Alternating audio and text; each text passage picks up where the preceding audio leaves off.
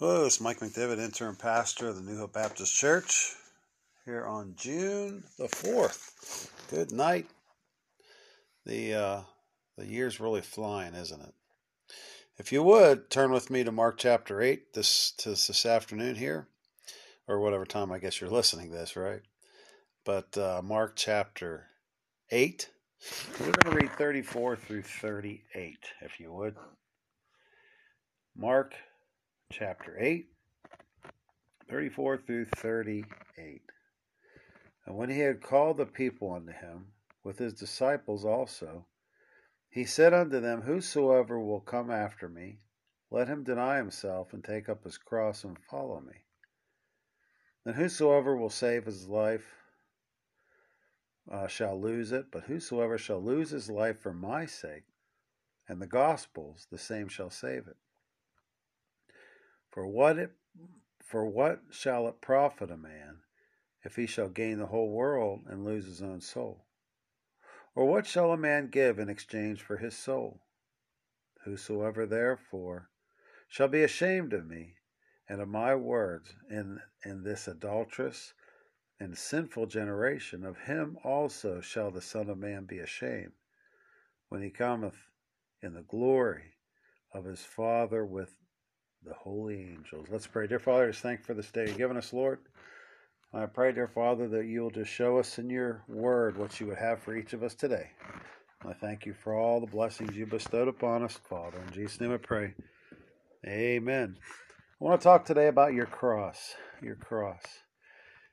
And in these this this this few verses here in the beginning here, he says, uh, that whosoever will come after me, let him deny himself, take up his cross, and follow me. The meaning of the cross is often misunderstood.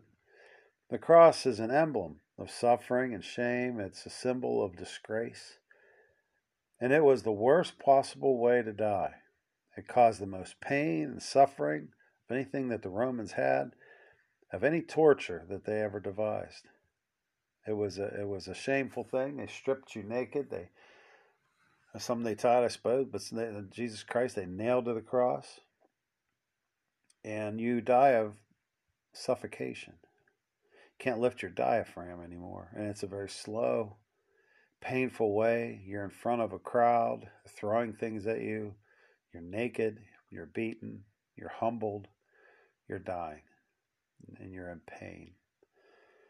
There's not any more of a, a, a harsher death you could die and uh, even one part of the Bible said, "Curses the man that's hung on a tree." Right? It just it, it's uh, it, it's just a shameful way in that part of the world, especially to die anywhere really. And I and and, and Jesus Christ did so uh, of his own free volition. And it says here that if we come to follow him, we are to take up our cross.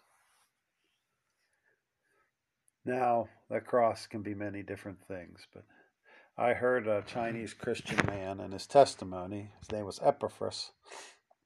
Not a Chinese name, is it? His parents must have been Christians because that was one of uh, Paul's uh, sidekicks. Named him after that. He was an old man.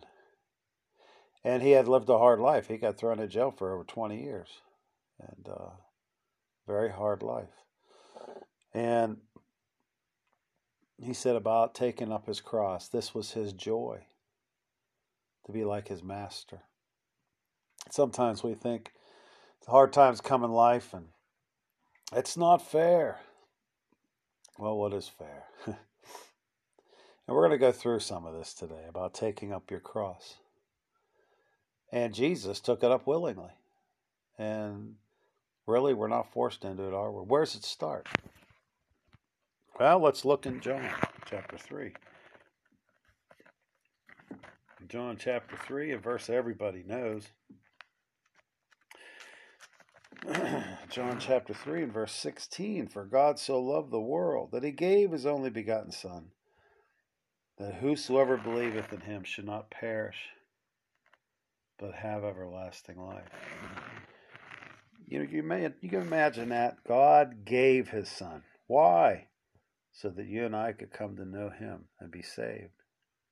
When Jesus Christ took that, he he was born, lived, and he died. That whole span of his 33 and a half years, he was looking to what? The cross. In the meantime, he wasn't really going by the culture. He was really going towards uh, having many enemies, but he looked to the prize. And part of that was the cross. You don't think of it that way, do you? But without the cross, you and I would not be going to heaven. I said, Whosoever, that includes you, includes me, your neighbors, your friends. It, it includes the world. For God so loved who? The world. God loved the world so much that he allowed his son to go on the cross. And since he did, when you and I get saved, it's the beginning of our journey with him. And to begin your journey with him, like we had read in the previous verse, we are if we're going to follow him, we take up the cross and follow him. It is part of the journey of a Christian. You say that's not that's not uh, uh, uplifting. Well, I know a lot of the preachers nowadays all they do is only uplifting sermons, right? They don't talk about sin. They don't talk about hell. They don't talk about responsibility. They they talk about only things that will gain them popularity, really. But really the Bible tells a preacher to do what? Reprove, rebuke, and exhort. Reprove and rebuke. That's that's not so fun of things to talk about, but it's part of a preacher's responsibility. Exhort's just one third of that. And part of that is to uh, explain the cross that we bear. What's your cross? Hey, it could be something physical you're going through right now, hasn't it? Maybe a loved one died. You know? Maybe uh, you're going through some troubles with work, but you're still serving the Lord. There's a lot of things that people struggle with on a day to day basis. I know many people that struggle with their cross and they turn their back on the Lord because of it. We talked a few weeks ago about God walking with us through this life, and he talks about Him, you know, His yoke is easy and His burden is light. And what's a yoke do? You both pull together. You're not going to take up that cross alone, my friend, in other words. He'll walk with you. And it starts with salvation, I could read here in John 3:16 about the reason he did what he did. That whosoever, you know, who's that, who's that whosoever? For God so loved the world that whosoever believeth in him shall not perish but have everlasting life. There's a reason for the cross that Jesus bore. There's a reason for the cross sometimes we bear. I'm telling you, sometimes it's circumstance. My mother got uh, cancer. That was a cross. But you know what she did? She bore that cross and took that cross and used it to witness to many, many people and to show her children what a Christian does when those times come. And she charged death with no fear, at least that I could see. Isn't that something? It's remarkable, really. She told me that uh, I showed you boys how to live a Christian life, a godly life. I'm not going to show you how Christian dies. I'm just changing addresses, is all. How are you going to bear your cross? Sometimes it's things that we do, isn't it? I do a lot of stupid things, and I have to bear that cross. what do you do? You look to Christ and you keep moving. Keep moving. Don't complain. Don't whine. Keep moving. Let's look at Luke chapter 14. Luke chapter 14.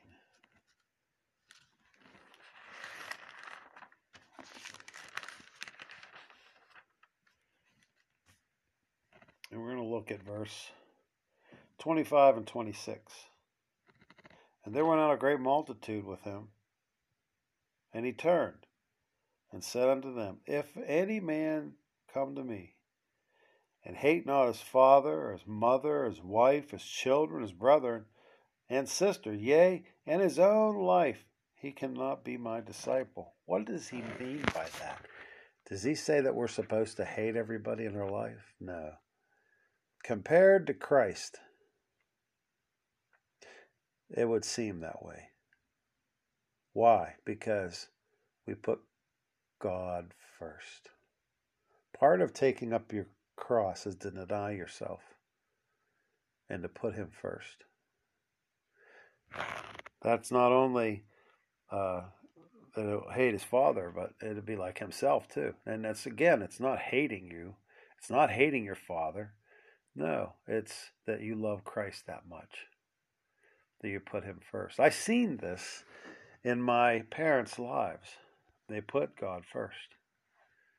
And God has worked through their lives so much. I've seen this in other godly Christians' lives. Pastor Bruce Cummins. I've seen this in his life. I've seen this in uh, so many godly Christians down through the years. And the ones who put God first, you can tell who they are.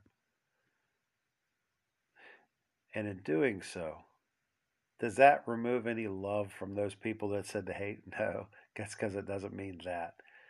Like I said, it means that you love God that much. It would seem as though hate.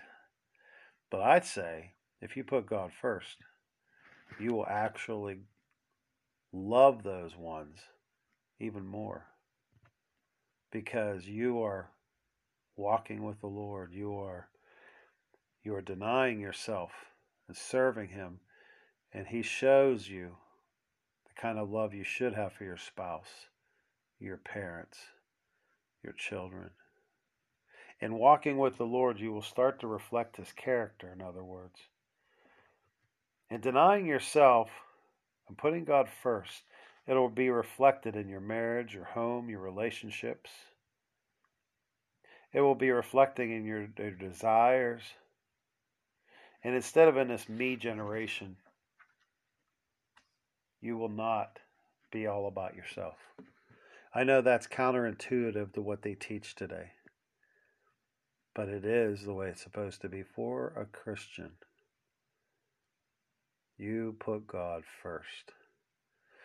These days they say, no, you put yourself first. No, no, no, no.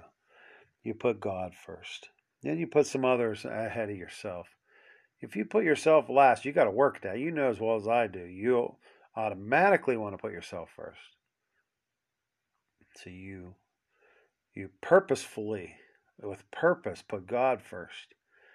You purposefully with purpose put others ahead of yourself. And guess what? You'll be taken care of. Believe me. You are to deny yourself. That is part of taking up your cross. Your cross. Nobody else is yours. Verse 27, right after this. And whosoever will not bear his cross and come after me cannot be my disciple. What's a disciple? A follower of Christ.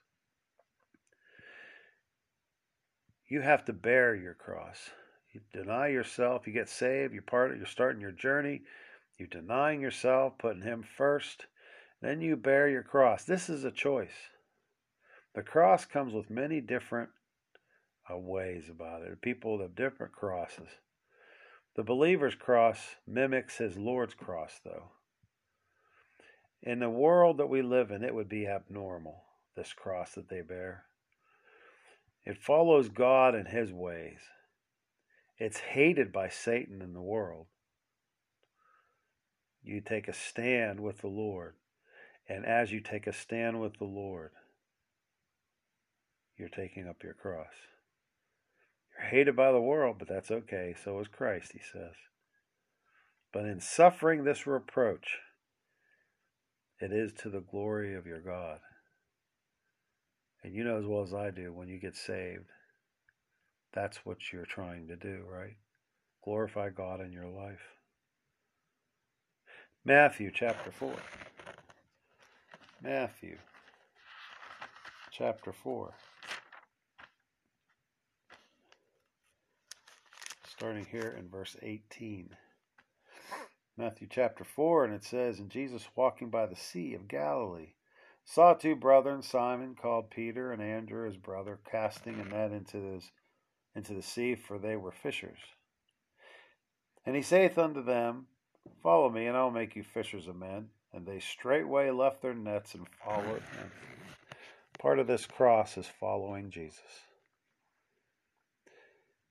The man with the cross, the Christian with the cross, no longer controls his destiny then.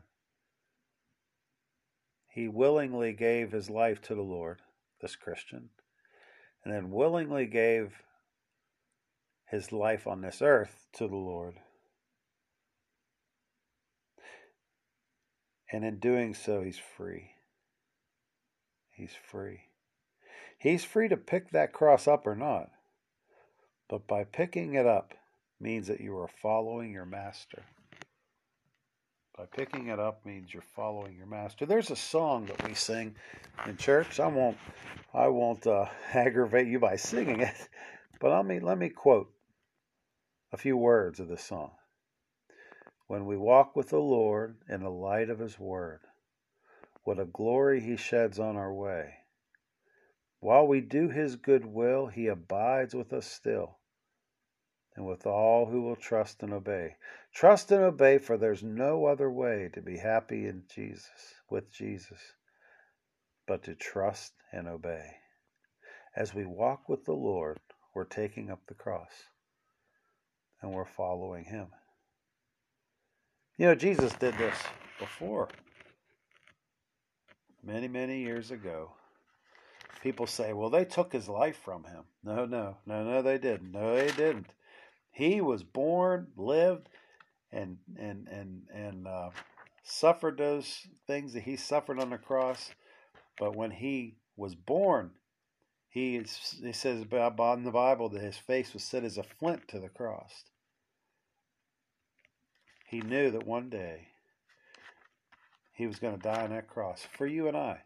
Somebody has to either you're going to pay for your sins in hell or you let Christ coming into your life and heart, heart and life and forgiving you of your sins, asking Him to be your Lord and Savior, and believing that He is the Son of God and, and has the power to forgive you, and taking and, and taking that forgiveness, that gift, by believing in Him, you have the freedom to do so because he did that.